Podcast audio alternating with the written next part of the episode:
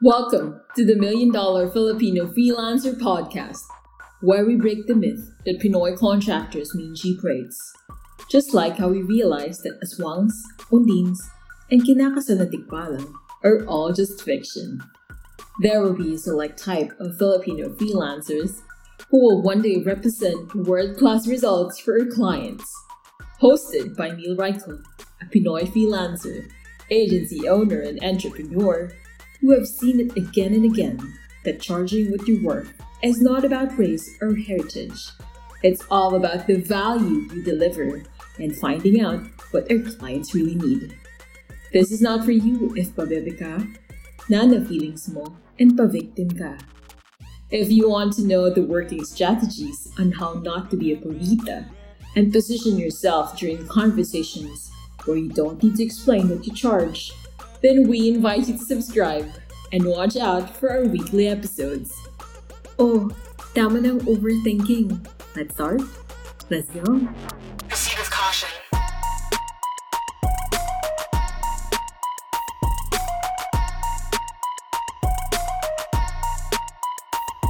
Welcome to the Million Dollar Filipino Freelancer, where we help you remove the pabebe syndrome, remove the purita mindset, and then move over to the Million Dollar Filipino Freelancer thinking. This is Neil Reichel again, and masakitan, maderechohan, and walang kaina-inarte. Ang question natin relates to the previous episode, which is this. Sabi doon sa previous episode is, uh, Neil, paano yan? Wala pa akong experience dun sa industry na yon. Paano ang gagawin ko? Ano kaya magandang tactic? Go ahead and listen to that previous episode. In this episode naman, we will be teaching you how do you answer the question if wala ka pa talagang experience working for that skill at all. It has a similar twist to sa previous episode, which I highly encourage you to listen to.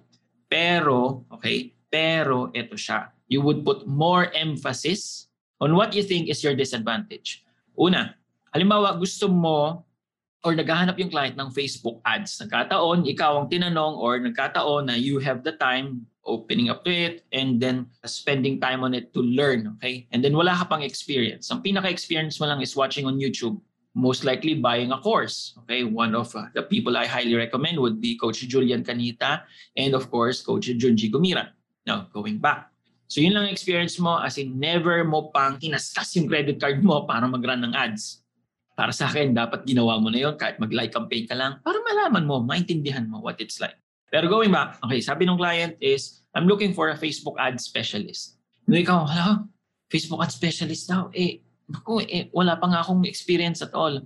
Should that stop you? Actually, no. So, how would I apply if this was a job posting? I would say, ba si Neil Reichel to. I would say, Hi Neil Reichel, I am not an FB ad specialist or I am not a Facebook ad specialist. However, I've spent over 20 hours. I've invested in three particular courses, put specifics.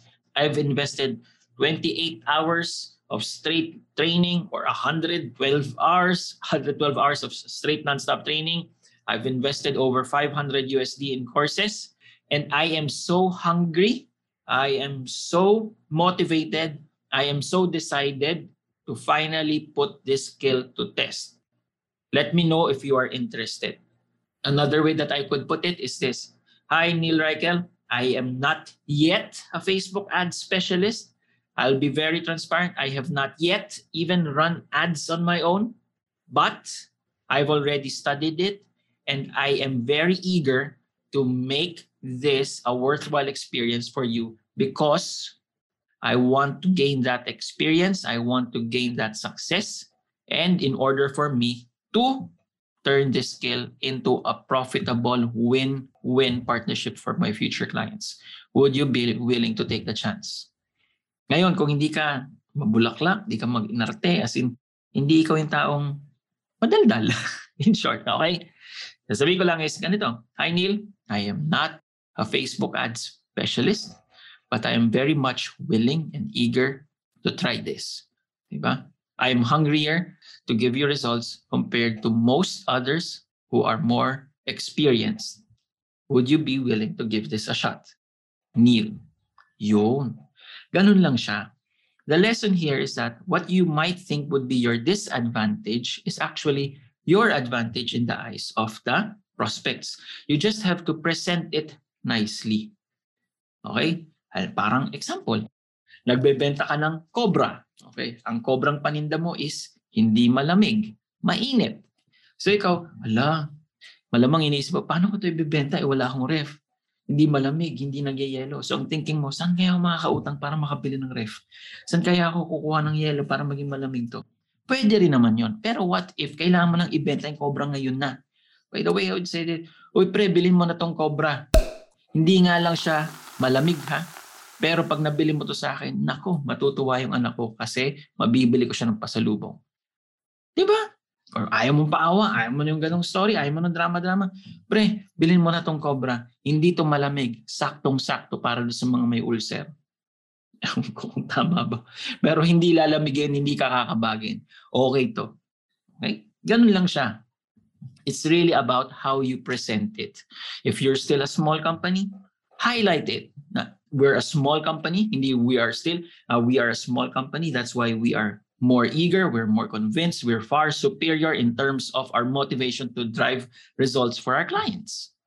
Ganon lang siya. If you're hiring for the first or second time and then medyo mababa pang kaya mong ipasweldo, we are a growing company or we are a startup agency and we are very motivated to find our new VAs who would love to be partners and not just VAs in the future.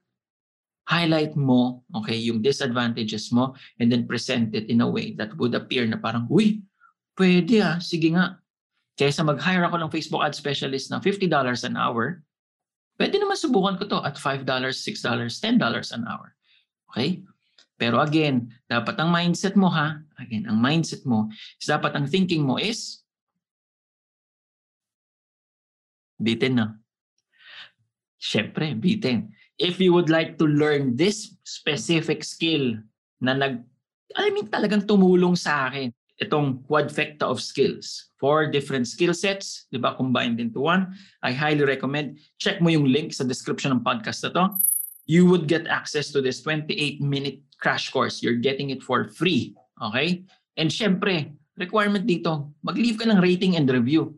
Pero kung nagawa mo na yon, make sure na i-highlight mo ano yung natutunan mo sa episode na to and i-share mo sa wall mo, including the link of the podcast. Kasi that is the fastest, easiest way for you to retain the information that you learned aside from application. So, babalik tayo. $5, $6, ang forward thinking mo or ang thinking mo ahead is that hindi naman ako habang buhay nasa $5 per hour. Hindi naman ako forever na nasa $10 per hour. I'm using this time as parang college fund.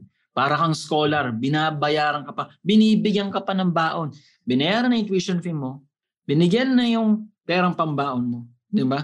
Pati pangkain mo, nandun na. Pati pang uniform mo, nandun na.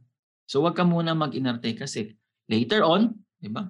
Makakahanap ka naman ng bigger clients. Or baka itong client na to later on would eventually become bigger or would now trust you with bigger tasks, with bigger projects. Di ba? Kesa maghanap pa ulit siya ng bago. That's all for this episode. Sana may natutunan ka. Well, dapat hindi naman sana. Dapat may natutunan ka.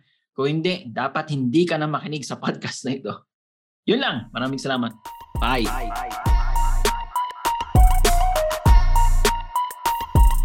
Yo, and congratulations! You have survived another episode of the Million Dollar Filipino Freelancer Podcast. If you want more Sabunat ng Feeling session, go download all the other episodes. If talagang hungry ka for more of our content, go to our Facebook group. It's linked in the description below.